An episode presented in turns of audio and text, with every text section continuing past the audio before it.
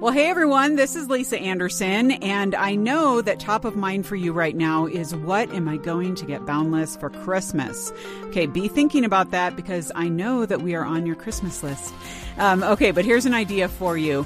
As we finish out this year, we would love if you would consider giving a gift to Boundless. And the good news is we have a very generous donor who has agreed to match every gift that is given to us. And so you have the opportunity to go to boundless.org just click on the donate button right there. You'll have an opportunity to give, and that gift will be matched as part of our year end campaign. So, you know you love Boundless. You know that we're part of your life. You know that we will be next year. And so go to boundless.org, click on donate, give a gift, and it is uh, very much your way of saying Merry Christmas to us, and we have the opportunity to serve you in the new year. Thanks, everyone, in advance. Boundless Show.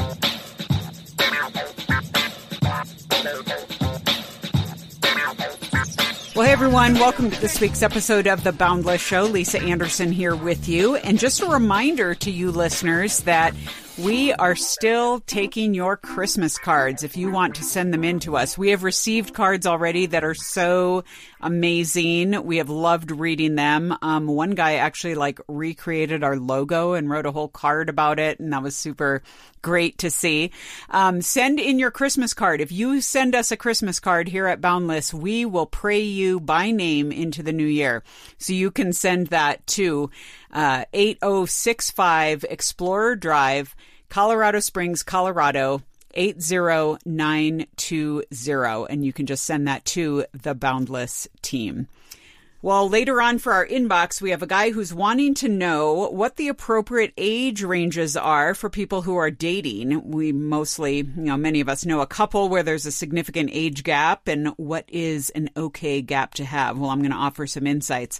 And then for our culture segment, author Tim Challies went through a very serious tragedy a few years ago when he lost his son, Nick. And he's going to really offer some encouragement for walking through a season of profound grief. So so stay tuned for part one of our conversation with Tim. Well, here we are for our roundtable, and some of you maybe have not started your Christmas shopping yet. Some of you are maybe in the middle of it, and some of you are just like, yeah, I did some, but I can't figure out what to get for my grandma. Okay, so we're going to help you because today's roundtable is on finding cheap yet meaningful Christmas gifts or ways to celebrate the gift giving spirit. And to weigh in on this, I have got Brittany, Luann, and John. Hey, y'all. Hello. Hello. Hello. Okay, so I'm just going to tell you straight up what to get for me. Okay, here's where I'm going to put it on paper. I will give it to you individually. John's handing me a pen. I will, I will write this Thank down. you. So. Excellent. So, well, we'll do that after uh, after the show. I won't waste our time here. But okay. that said, it is a very stressful thing. Okay, I want to find out from all of you, are you like joyful gift givers? Do you like, you know, we we all know the five love languages and gifts is one of them. Is it even like in your top 5 or have you jettisoned it out or how do you feel about gifts especially at Christmas? I've mentioned before on the show that in my family, our situation is kind of unique in that my immediate family had three birthdays. Mm, that's not that's including right. my extended family. So I tend to be a, if I can just cross all the names off the list that I acknowledged their birthday and I gave them at least something, I consider it a success. okay. Because my youngest brother is born two days after Christmas, so it was very common for him to get Christmas presents and birthday presents at the same time. But I'm a cheerful but also stressed out gift giver, if that makes sense. Yeah, that's where Mm-hmm. you just have to go to some of these people and you're like, you know who else's birthday it is? Jesus. And so let's just talk about Yes. him. I know it's tricky. How about you, Brittany? Um, I think it depends for me whether I am prepared or not. Hmm. If I have found something throughout the year that I know I want to get a specific person, then I'm very excited. But if it's, you know, December 15th or something and it's 10 days till Christmas and I haven't gotten anyone anything, or worse, I have no idea what to get someone, then it becomes stressful and I just turn into a really bad gift giver because I'm like, oh, do you want a plan I picked outside or like, Yeah. you know, a gift card? I don't know. Yeah. Well, it's Anything funny- I can find. It's funny that you mentioned the whole like buying throughout the year because I feel like I'm so aspirational to that every year and I'm all about it. But this year I realized, you know, the problem with that is uh, returns. So like Right. you Oh, can't, yeah. and I'm like, I just won't even buy unless it's something that's like handcrafted or something. I just can't even buy gifts anymore for people without having the option for them to return them because I know being on the receiving end, specifically from some people in my family, um, I need to have that return option. Let's just be honest. All right, Luann, talk to us. Uh, I, I do enjoy the gift giving. Um, but sometimes it's like life is just so hectic working a full time job, going home and doing your other job that you have at home of taking care of all that. Um, but the, the most frustrating for me is when, you know, you're asking for ideas and it's like, oh, I don't care. um, I don't think that's really true because if you don't care, I'm buying you some really nice earrings and they don't wear those. So guess what? They're now mine. so, Hey, um, that's a good plan. That's a great way to get more gifts. That's interesting. So, okay, well, to that point, and I think this is a, a helpful question to ask specifically in a very first world culture.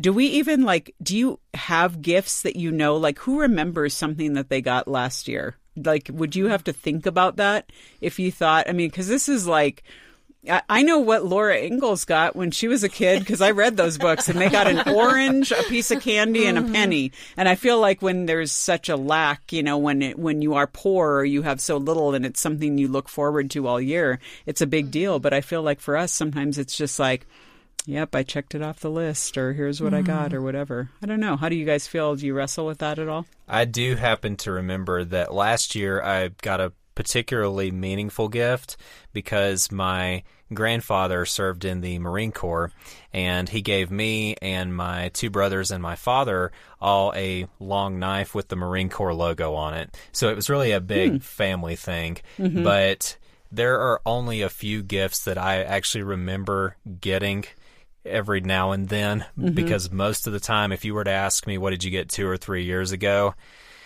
uh, I honestly don't remember what I got. Yeah, no, that makes sense.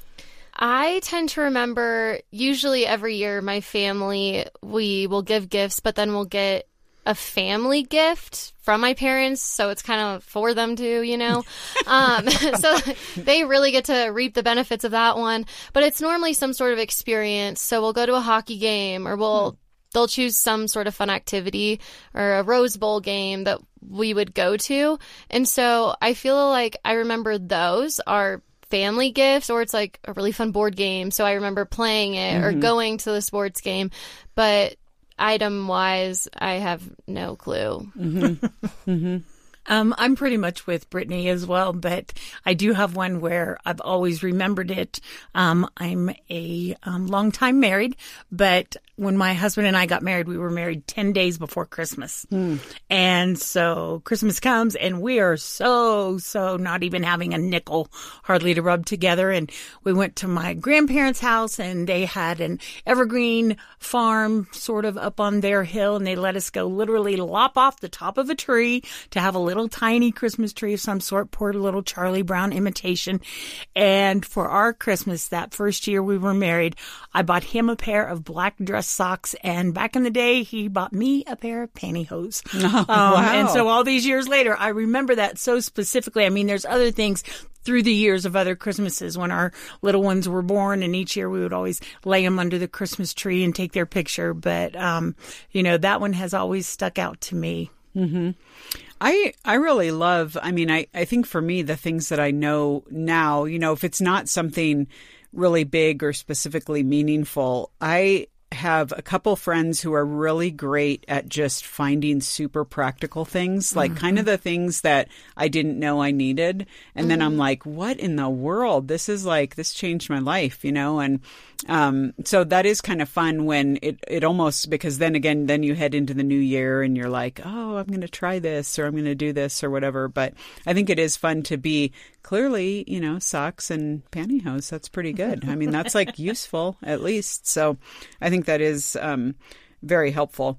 What would you say then? Let's talk a little bit about. Um, you know, let's let's make sure that we hit on the the concept of to find something meaningful but also not break the bank. I mean, what are let's just get some like down and dirty tips for people who really are kind of like right now, you know, notes app or pen and paper poised here to like be like, yeah, what I might need some help on some fronts. What would you say has been winning for you in the past?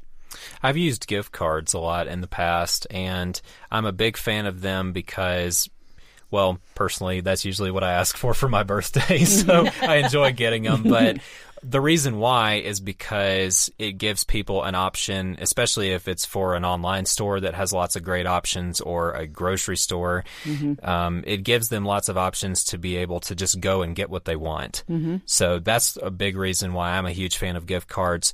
But also, even if it's just something simple that you know somebody really likes. For example, my mom was a big um, hot tea drinker, and so when her birthday would come around, which was December 31st, many times we would get her hot tea to drink and it just made her day. Mm-hmm. So, and that probably most of the time is not even going to cost 15 bucks. Yeah. So giving someone something that you know they're going to enjoy is a big go to for me. Mm-hmm. That's good.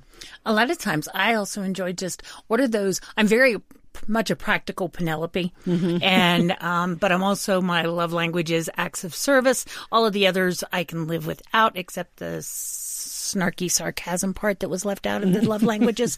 But anyways, I enjoy being able to help people. I'm just a natural helper, and there's been times with um, our adult children that I've been like you know, what is something very tangible that I could actually help you with? Mm-hmm. Um, some of them, for some reason, they don't enjoy doing dishes or laundry or whatever. and there's been times that I've said, you know what, then let me just take a day and I will just come over and we'll spend it together and we'll just work through some of those chores that you just can't quite get to you know, and I, I didn't know how well it would be received, but they seem to have really enjoyed the times when we've been able to do that as a gift. Yeah. Okay, Luann, you're officially going on my gift giver and recipient list. you and I need to talk because I'm totally. I guess like, I'm the giver. well, you know, both and actually, my I feel like my love language is is acts of service as well, and it's interesting because I think when you have something like you're saying, Luann, a skill that other people don't have have or they don't enjoy doing, mm-hmm. that is a huge gift. Like for me, another thing that people way downplay, I know especially like older ladies in my life,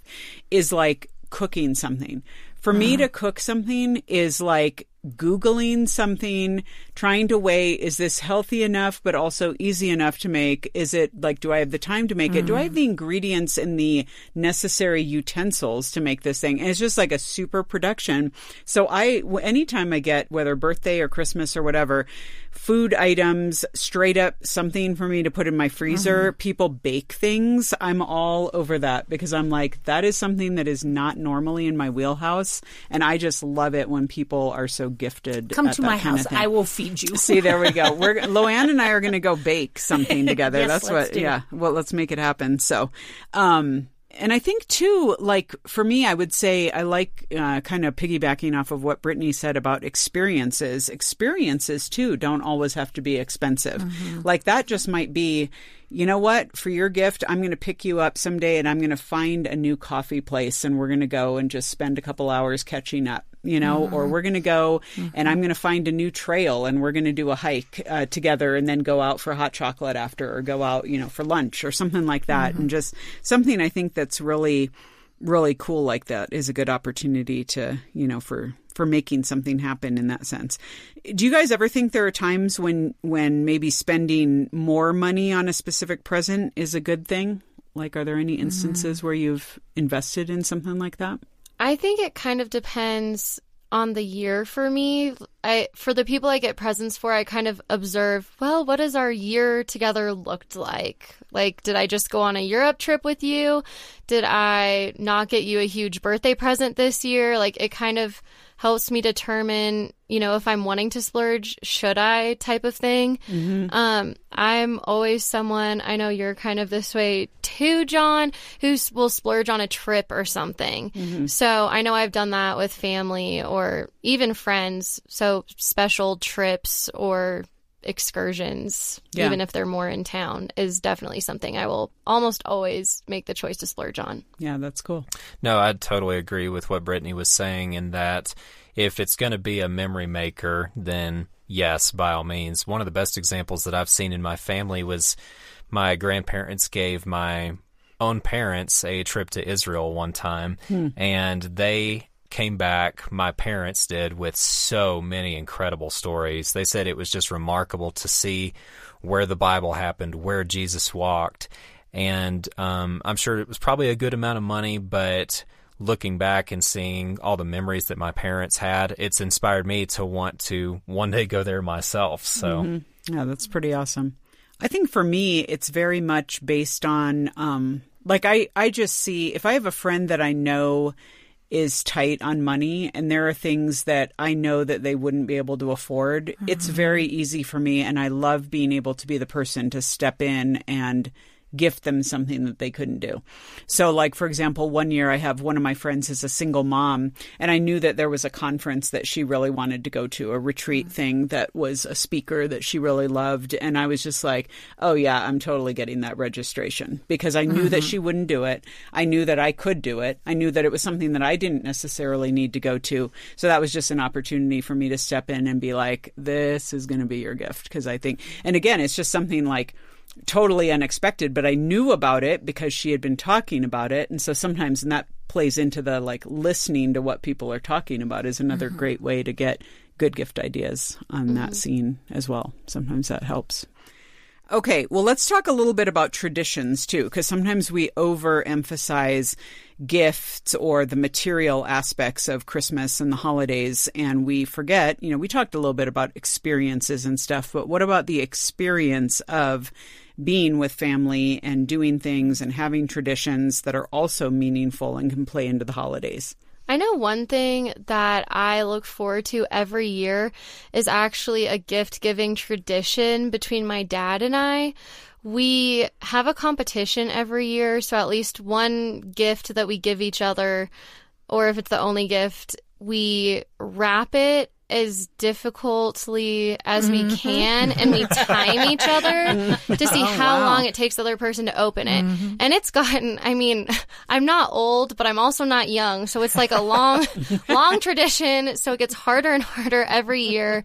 It doesn't even matter what's in the box. Like sometimes we're like, really you got me like a paperclip or something like as a, the present that we're trying to open like that was nothing i've had him diving in the pool i've had to break cement to get into mine Oh, like my it's- word. it's gone to high high levels but that's been such a fun experience and it's one of those things where it doesn't even matter what the actual present is it's just the fun of trying to get to it mm-hmm. Yeah, for me, it's so funny. I mentioned earlier how there are a lot of situations in the past where I don't remember certain presents that I got for Christmas. But one thing I very clearly remember is the way I felt sitting by the fireplace, Christmas music on in the background, coffee in hand, um, my dad making buttermilk biscuits during the winter time. I, that I remember extremely well. And I just go back to that place in my mind sometimes and think about how warm it was and how sweet it was. Um, big tradition for my family is watching It's a Wonderful Life and also watching Elf. So those are two things that we do on a pretty regular basis um, when it comes to Christmas, and even sometimes going out and looking at Christmas lights. That was another big one that we would do during the Christmas season. But just being together in those simple situations that has stuck with me, and I'll never forget it. Yeah, that's cool.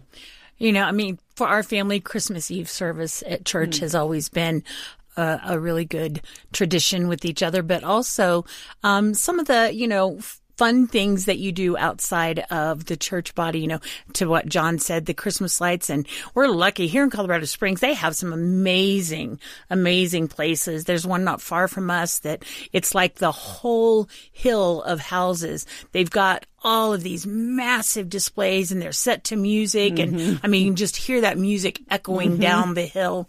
And, um, you know, those are really fun. And we also just, um, love talking about a lot of our memories from our childhood of, you know, and sharing those, passing those on to, um, you know, the next generations and, um, remembering just especially at my grandmother's house. That just always sticks out in my mind as some of the best Christmas memories. It's out in the country where I grew up and they have this great big huge pond down the hill in front of their house. And once winter set in and you just start up on the hill over here and you come down in front of the house on your sled and you make that curve and make sure you make that curve or else you get to hit the tree. Um, and down onto the pond when it's frozen and just such great fun memories. I mean, it seems like everybody we were related to was there. I'm sure it wasn't the case, but as a child, it felt that way. And just to instill that, you know, into future generations of seize those moments. Um, I often, um, when I'm looking at family gatherings and all that, I always remember the scripture of where Mary pondered these things in her heart.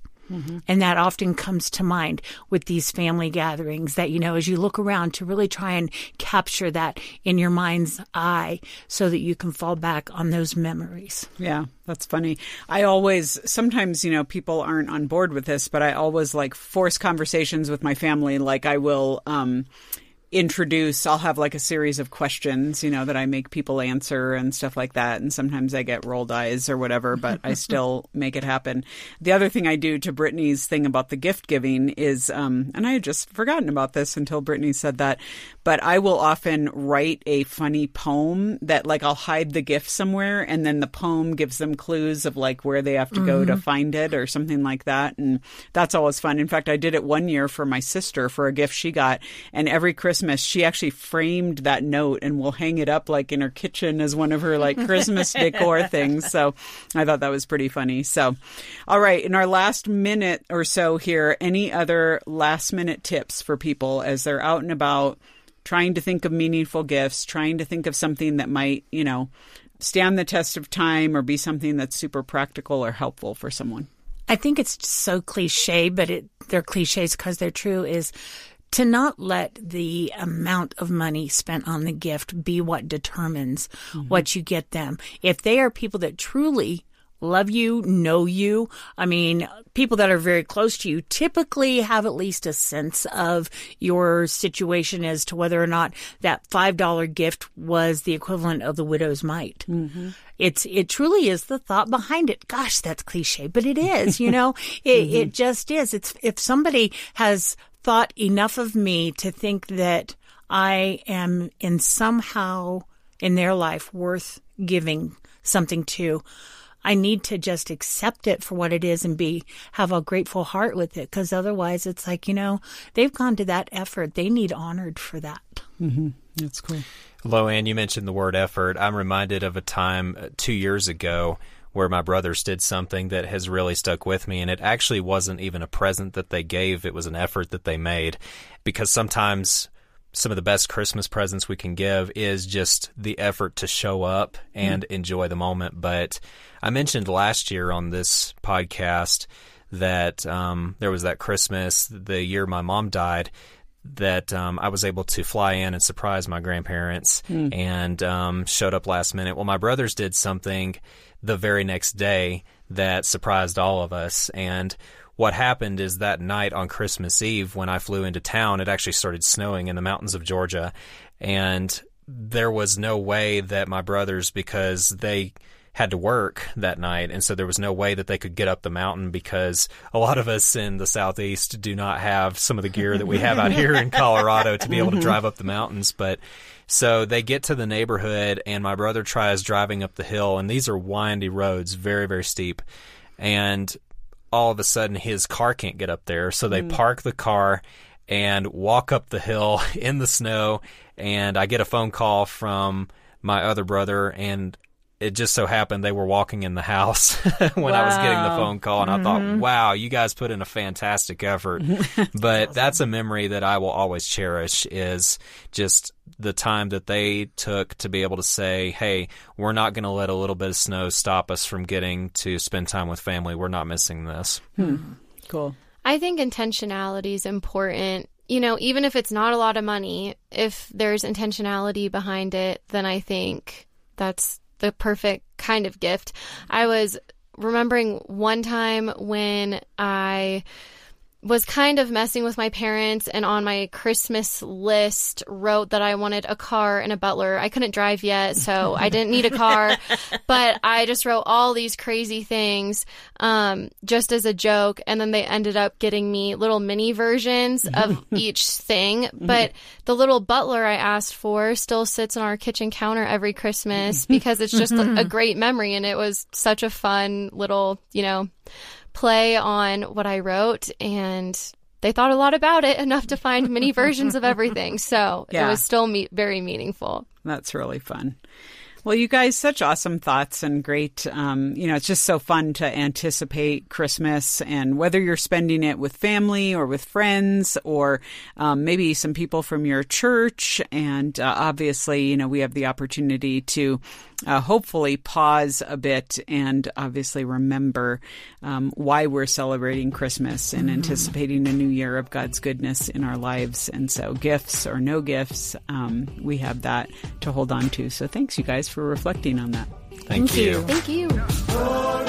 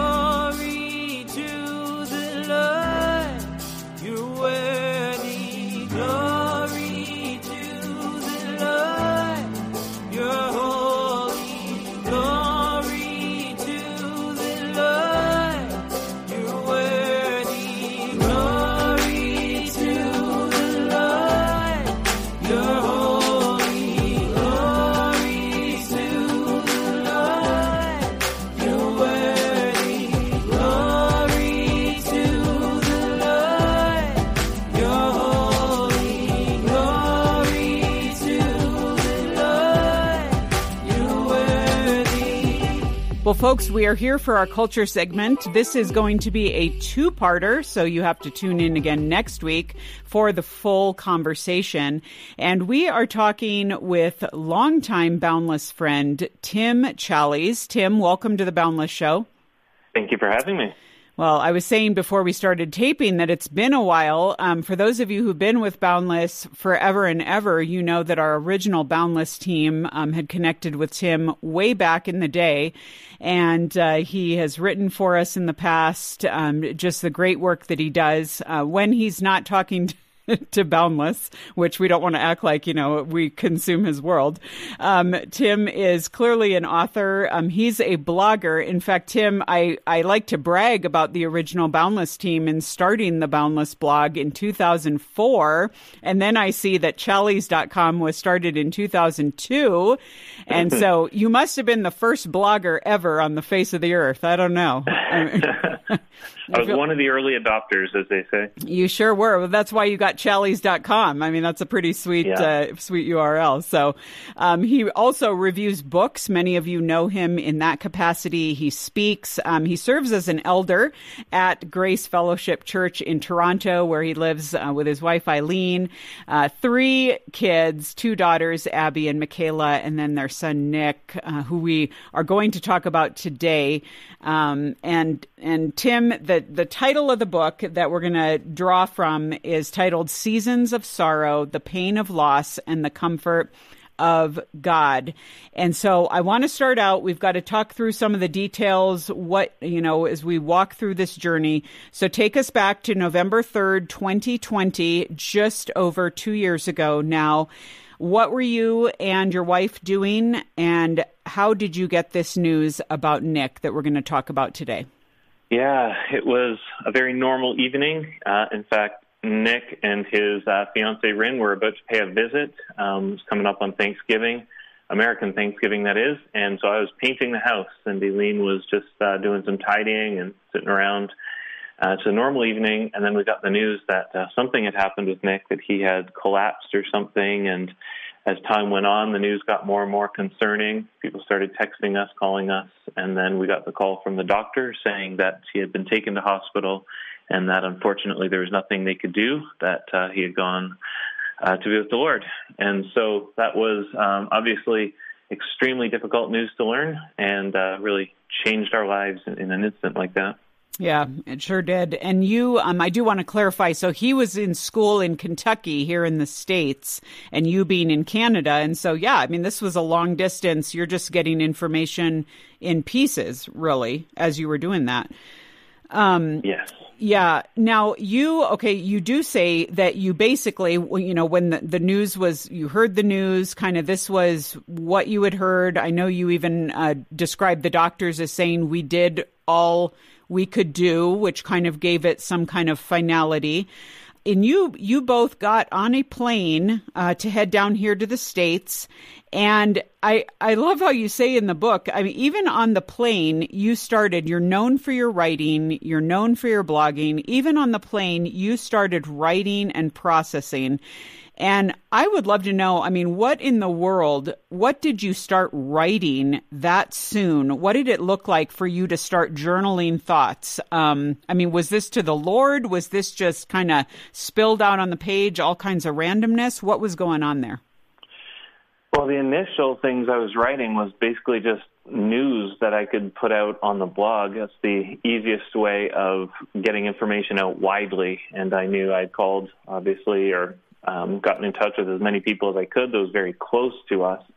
But I knew there would be many others. And already news was sort of uh, making its way out because uh, Nick, he was at the Southern Baptist Theological Seminary, surrounded by friends, and lots of people were there to witness his his death. And then uh, news started drifting out, so I knew I needed to announce it, and so that was the first thing I worked on. And then just beyond that, just starting to process my thoughts. And as I say in the book, I don't really know what I think. I don't really know what I believe until I write about it. That's really how I I come to terms with things. And so it was very much that form of, of processing the events just through the written word.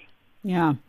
Well, it's so often that we we say to ourselves, especially when the the person who has has died is a believer, you know, oh, well, it's just so great that they knew the Lord. And you really take it back to um, first, first off, a story about when you were watching a, a movie or a show with Nick and he was only three years old and processing the grief of a, uh, of the death of someone, even in, in that movie.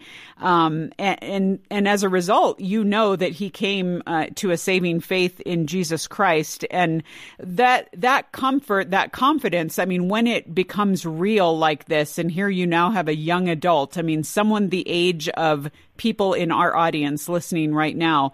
Um, there, there's a realness to that that goes beyond just like, oh, okay, check the box, ticket, insurance, they're with the Lord. What were your feelings around that, just knowing that with certainty?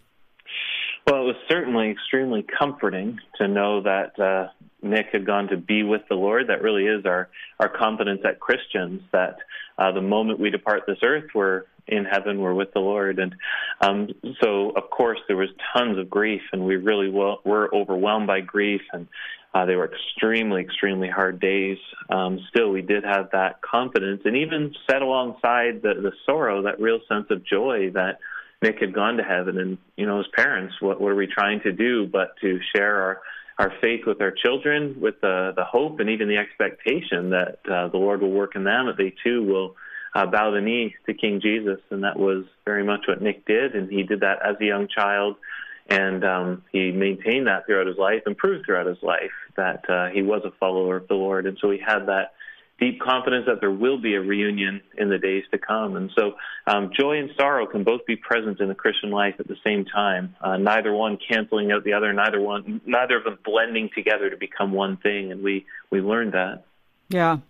Well, it's interesting and kind of side question here too. I mean, it just makes me think, and of course, you know, knowing that we're talking mostly to an audience of, of young adults, many of whom have not experienced maybe yet a significant loss of someone very close to them. I mean, I know many in our audience maybe have lost a, a grandparent or, or something like that, but um, not many, you know, with, with tragedies or sudden loss. So what, what would you say, reflect a minute or two on the value of having conversations around death and around grief while still living. I mean, what is what's the value in that and the richness of that as a as a believer? Sure. Com- conversations well, that we most often would try to avoid, I would say. Absolutely, yeah. Well, uh, we do need to be prepared for death, and we we tend to associate death with old age, and of course that's the right thing to do. That's normal. Um, maybe some of us have heard of people who have died at a younger age, but um, we're so blessed, those of us who live in the developed world, so um, so blessed to really be able to expect that we'll live out a full 80 year lifespan or even more now. And so it does come as a real shock when somebody younger does die. But um, since Nick's death, we've we've been contacted by so many different people whose children have died, um, sometimes through accidents or through taking their own life, or through things like Nick, just very mysterious circumstances that we won't ever really be able to solve on, on this side of heaven. And um, it, we all need to be prepared. We can't put this off into the future. We can't think that death only comes for those who are old and who have lived a long life and been able to really think things through for decades and um, make a make that sort of decision. God's calling us now to turn to Him in repentance and faith because we just don't know how long we have before, in His good will and His good timing, He'll choose to take us to Himself. Yeah. Well, we know, um, you, you know, I, I kind of want to go here in this conversation because so many of our listeners and, and many people out there in the Christian evangelical world know you as someone who has a theological richness, who's delved into scripture, who is, you know, you, you probably know your way around a commentary, probably the Puritans, you know, all of this, you know, you're a book reviewer. Whose book haven't you read, you know, in that sense? And you, you do mention in the book the, the concept of the sovereignty of God, which is very easy for us to to toss around and say, "Oh, of course I believe in the sovereignty of God." But you talk about really having to process that and you know, we we would say not not Tim Challies. Tim Challies wouldn't be shaken. He wouldn't have questions for God. He wouldn't be. He's rock solid. You know, not you. But talk to us about the the emotion around that and what you had to do, the work you had to do with God in processing timing and God's goodness and your place in this story when it came to His legitimate sovereignty in that moment and in that situation. I grew up in the Reformed churches, really the Dutch Reformed and the Presbyterian streams, and there was a lot of focus on God's sovereignty, and, and well and good. God's sovereignty is a precious, precious doctrine, but it's one we tend to associate with salvation and maybe just kind of leave it there. And so we think about um, in the Reformed faith, or even outside the Reformed faith, you think about God's sovereignty in choosing people, whether that's his sovereignty in electing them or that's his sovereignty in ordaining the suffering and death and resurrection of Jesus Christ. Um, you know, the apostles said, whatever your hand and plan had predestined to take place, somehow God was involved in the even the death of Jesus Christ as something he had planned and um, allowed to, to come to pass. And so we think a lot about um, sovereignty as it pertains to my own salvation. Um, but in the death of Nick, I was really forced to think about sovereignty as going far beyond that. God's sovereignty applying to the nitty gritty of life, even including matters of life and death. And um, I, I shouldn't have been surprised. When I was a child, I memorized Heidelberg Catechism question and answer one, which says, What is your only comfort in life and death? And the answer is that I am not my own, but belong in body and soul, both in life and death, to my faithful Savior, Jesus Christ. So, there's a good lesson. Learn your catechisms because they've got the answers for us. And I should have known. It, they don't even talk about election right away there. They talk about life and death. And so I had to apply God's sovereignty now to this and ultimately have to look at the death of my son and say, God did this. This was God's will. This was God's plan. Hmm. Yeah. Well, and it is. I mean, again, it's it's where it becomes real because I think it's very easy for us to talk in abstract sometimes, and even when we look at other stories to say, "Well, I want to stand with you in this," and and then it's like, okay, yeah, I need to know. I feel like big picture I totally believe this, um, but am I believing it right now? Am I believing it in this situation? Like when people say, you know, I believe that God is good, I just don't know He's totally good to me. I, I see His goodness in other people's lives. Um, that that makes so much sense in that. Now, in light of that, and another, you know, commentary on on Tim Challies, you know, guy who's written a bunch and, and talks a lot about the goodness of God. You mentioned how, you know, in the past you used to be a little bit judgy about people throwing out maybe some trite phrases um, around God. You mentioned the one, God is good all the time, and how people can say that. And obviously it's very meme worthy. Um, it's something people would put in a song or whatever um, you know, you you used to think those were a little bit maybe not quite meaningful, but your perspective has changed. Talk to us about that uh, in in how that's played out when we are in times of deep sorrow, deep grief, um, some of those simple truths are the most important. And, you know, it's important to know when somebody's going through a really difficult time, such as the unexpected loss of someone they, they deeply love, their mind really can become clouded. They're not themselves. That everything just kind of goes into this state of shock, the, the body, the mind, the heart, all of it. And so, um, in those times, what we need to draw upon are what we've already learned, what we've already established in our hearts and minds, and a lot of that is just very simple truths. Um, Jesus loves me. This I know, for the Bible tells me so. If we if we really believe that, not as some trite little children's song, but as a fundamental truth of the Christian life, uh, that's something we can draw upon. And even things like God is good all the time, and all the time God is good. In in my my time of loss, when everything just seemed to be shaky. I could think, no, that is true. God is good all the time. So in this moment, in this situation, God is good. Somehow He's displaying His goodness. Somehow He's offering me His goodness. Somehow I need to accept His goodness, to see it and, and worship because of it. And, and so those simple truths can absolutely bless us and sustain us in, in our difficult times. Yeah.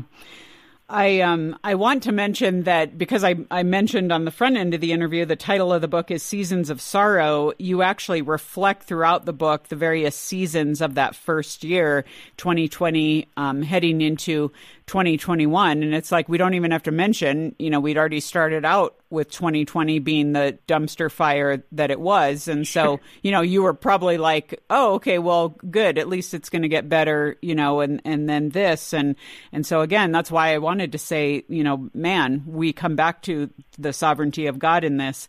Um, but in that season, you walk through, you know, it was fall um, when you got the call, and then you headed into winter. And I felt you had such a valuable um, lesson in the winter season of that year, um, talking about the sun and seasons and being a Canadian. And I thought what you had to say about the sun was so valuable. Can you walk us through uh, that learning for you a little bit? as people read the book, they'll see it does follow the seasons, and the seasons are very literal. There's also kind of symbolic value to seasons, right? Seasons are things we pass through, but we emerge from them or even just the seasons of the year here in Canada. Fall gives way to winter. Winter is cold and bare and stark, and then winter gives way to spring, where there's a promise of new life, and spring gives way to summer, which is the season of bounty and plenty and and life. And so uh, the seasons have that symbolic value as well. And in that um, that that one you're referencing, I, I talk about how it feels this time of year. If I go outside, it feels like the sun is not very hot. Like maybe it's just turned down the thermostat a little bit. Um, but the reality, of course, is the sun burns at a constant temperature and it never changes its heat. What changes is the angle of the earth against the sun. And so the rays, instead of beating straight down on this part of the world, they sort of glance off, making them feel less hot. And I use that as an analogy to say that in our times of sorrow, it may feel like God has turned away from us. But that's not the case. God is like the sun. He never changes. He never changes his angle, never changes his bearing. If anything's changing, it's it's us or it's our circumstances. Uh, but God Himself is fixed and constant. And that's true of His presence, but it's true of His attributes as well. So in our deepest losses, God has not ceased to be good. God has not ceased to be righteous. He's not ceased to be holy and loving and kind and all those things we love about Him. And so we can look for those attributes and feast on them as we see them. Praise God for them. Yeah. And I love how you also say, you know, there's us in this too. And what does it look like? You know, in fact, you say, I'm going to read it here. Um, like the earth must tilt toward the sun, I too must change my angle, my bearing, my attitude. I realize I've been trusting too much in my feelings and I must submit them to facts, to truth, to what is eminently more trustworthy. And exactly as you said it, you know, the sun is is fixed and it is intense and without it we would perish, you know, but our perspective on that, especially in winter when um, the days are outrageously short, uh, even more so for you up north. Um, I, I, mean, I feel like that's such a, a great word of always us looking. I, you know, sometimes I refer to it here on the show as like, are we constantly, daily reorienting ourselves to the cross? Um, you know, a lot of us want to look back and say we walked an aisle or we prayed a prayer or whatever, but what is, what, where are we looking? Who are we leaning on today? Are we oriented toward, toward God himself, um, in that sense? And I, th- I think that was just such a powerful visual on that. Well, in our last couple minutes for this conversation, and we're going to invite you to come back next week because we have to tackle um, spring and summer of that first year and talk through other elements of grief. But tell me a little bit about your, because um, here you were processing your own grief, but what did it look like for you to then be present in your family with your wife and your daughters and walking through this collectively, playing the role of father and husband and, and, you know, caregiver and keeper in that role while also recognizing that you were broken and grieving at the same time? What I wouldn't have known about grief or just wouldn't have thought of, and on one hand, it's so obvious, is that you go through it together, which means you're not just grieving your own loss, but you're grieving your wife's loss, your daughter's loss, and so on. And so if if Nick had only been related to them and it had been their loss alone, it still would have been deeply grieving to me because I love them so much and I'm seeing them go through this this terrible, terrible time. And so the, these losses and the grief of it compounds. So you're you're feeling everybody's grief. And, you know, I learned along the way that we, we talk about complementarianism or complementarity between the sexes. And I realized there's complementarity even in grief, where Aileen and I grieved very differently. She as a wife, as a mom, as a woman, me as a husband, father, man we, we grieved in very different ways. And I think we had to learn to be very patient with one another and um, to allow us each to grieve in our own way. And then also, if, if we talk about love languages, we could talk about grief languages so that different people, some, some emote, some don't, some uh, need to talk it through, others go silent. And all of this presents an opportunity for us to be so kind and patient and loving with one another and not to demand that everybody grieves my way. Hmm. Yeah. So interesting. And again, I think it speaks to why we cannot um, try to avoid grief, even small griefs in life. I think the practice of grief and for us to be there for one another and to grieve with others, you know, um, in, in being that support for one another is so good and so biblical in, in the process. Um, okay, well, we want to invite you back next week to continue this conversation. Um, folks, we are talking to Tim Challies. The book is Seasons of Sorrow The Pain of Loss and the Comfort of God. And um, we want to make actually Tim's book available to you for a gift of any amount to Boundless. So if you go to boundless.org, just search for 776. That is this week's episode. And um, you'll see the book cover there. Just click on it. You give a gift uh, to Boundless, which is awesome anyway because we are now heading out. Uh, we're finishing up the year here, and many of you want to give a year end gift to Boundless. So you give a gift of any amount to Boundless, and we will send Tim's book to you as our thank you to you. So, um, Tim, if you're willing to come back next week, we would sure appreciate it. Absolutely, I'll be there. This love is This love is, this love is Jesus. This love is, this love is, this love is Jesus in me. This love is, this love is,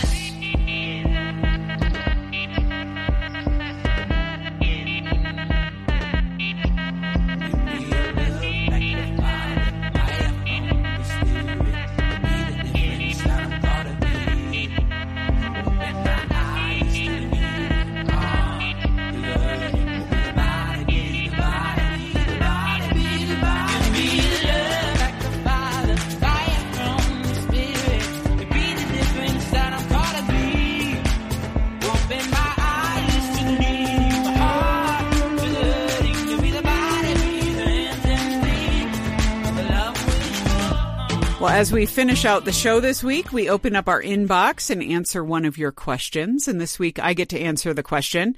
Uh, this is a really fascinating one, which we've kind of dealt with a little bit on our site, but not, I'm not totally sure how much we've talked about it on the show. So here we go. Our listener says, Can you give me an idea as to what an appropriate age range is for a Christian dating or marriage relationship? I'm a 40 year old man, and I know it's not okay to have romantic relationships with minors, but some couples have quite a big age gap and their relationship still works. All right. So you're basically asking the question of like, how much of an age difference can there be in dating or in marriage? And you know, this is one of those things, as are many of our dating topics, that we wish we could just open up the Bible to first and second dating and find God's answer on this, but it's not there, so good luck. Or you can go um, and just straight up Google, and there are actual like dating age algorithms and calculators where you can put in your age. And I know a lot of people say like to go younger, you, um, I think you divide your age in half and add seven years or something like that. I can't remember what it is on the higher end of the spectrum, but anyway, I mean, whatever. Okay, the fact is, you just have to have a couple principles in play. And first of all, you have to remember that with larger age differences, even that of like, say, you know, 10 ish years, say, like, say, seven to 10 years, you're still moving into some borderline different generational territory. And so, if you're that person that's talked to someone and you love that you have all these shared experiences and points of reference and kind of maturity levels come into play here too, you really need to think long and hard about this. And so, um, you mentioned that you're a 40 year old guy. And I will say, you know, this is many of the women are bristling as they're hearing this because a, a common complaint among women is, what is up with all these guys who wait until they're 40 and then they're like going around on the online dating sites looking for someone who's 22 because these guys like let all this time pass and now they're like, "Oh, I guess I want to get married and I certainly want to have kids and so I got to find someone younger." Okay, well, yeah, women are offended by that. Um, and it often does seem to work in one direction where often it is the guy is older in the relationship. That said, one of our own contributors, Suzanne Gosselin, married a guy, Kevin, who is eight years younger than she is, and she has written a fair amount about this at Boundless. And I want to reference two articles. Uh, one she titles Four Things to Consider When Dating with an Age Difference, and then another article, What to Ask When There's an Age Difference. And those are just a couple helpful uh, pieces of content that we have at Boundless to help you discern kind of like where am I really getting at. Bottom line, I want to say, and thank you for clarifying that, yeah, we're not talking about like going after minors here or scamming really on someone that is blatantly inappropriate for you to be dating. I think this is where someone else's opinion could be super helpful. So, um, do people in your acquaintance, do people in your family, do people in your church think that this might be weird? And it plays to motives. Like, what are your reasons, your motivations for being interested in someone with that big of an age difference? And so, and, and sometimes it's not, I mean, it's a totally innocuous thing and it's no big deal. And I'm, so I'm saying, I'm not, you know, I'm not going to tell you like, oh my goodness, no, that's way too old or too young or whatever for you in that sense. But I would say sit around and, and think hard about this and um, realize that you know, this is something that this is why when you pursue marriage, you need to do it um, soberly and sensibly and with a lot of prayer because you don't want to arbitrarily put ages on something or put parameters on something where you arrogantly assume, like, okay, well, it doesn't matter that I'm 40, I'm just going to marry someone super young. You're going to have challenges either way. You're going to have challenges with someone from a different generation um, because a lot of times people start dating and then they realize, oh, yeah, we don't um, there's a maturity difference here. Uh, there's a disparity in maybe what our goals are what our earning potential is what our views on kids are what our views on certain important cultural issues are. And so you want to keep that in mind because that is something definitely to consider that said, I think if you put some wisdom behind it, put some good counsel behind it, um, I would say, you know, easily no one's going to bat an eyelash, you know, when you're talking seven, eight, nine, even 10 years in some instances. It definitely depends on what your age is now, uh, going in either direction. But again, wisdom is key and getting good counsel is key. Well, hopefully that will set you up for at least a few things to think of as you kind of wade into this territory. And like I said, those two articles by Suzanne are going to give you a few more practical tools to use as a filter and a lens as you process that. And so, again, process in humility and with an ear towards what God would have you do, and you'll be in a good place to start. Well, folks, uh, that is it for this week's show. I want to give one last shout out, or maybe, you know, I mean, not that I wouldn't do it next week, but reminding you that we are taking your Christmas cards. Um, those of you who have sent them in already, thank you so much. We're loving putting them up on our board. But uh, get a Christmas card to us because we are going to pray for you by name for everyone who sends us a card. And uh, we keep those into the new year, and you will be prayed for. And that's just our way of here as we finish out the year, keeping you in our sphere, keeping you in our hearts, and knowing that we're all one big family together here at Boundless. Well, I will see you around next week. I'm Lisa Anderson for The Boundless Show. The Boundless Show is a production of Boundless.org. Focus on the family. Boundless. Just like a warm fireplace when it's cold outside, the joy of the Christmas season gives comfort and draws us closer to loved ones. I'm John Fuller, and Focus on the Family is excited to let you know about our Christmas Stories podcast. Each episode brings heartwarming conversations to bring your family closer together and remind you of the hope we have in Jesus. You can enjoy that podcast at focusonthefamily.com slash Christmas stories. That's focusonthefamily.com slash Christmas stories.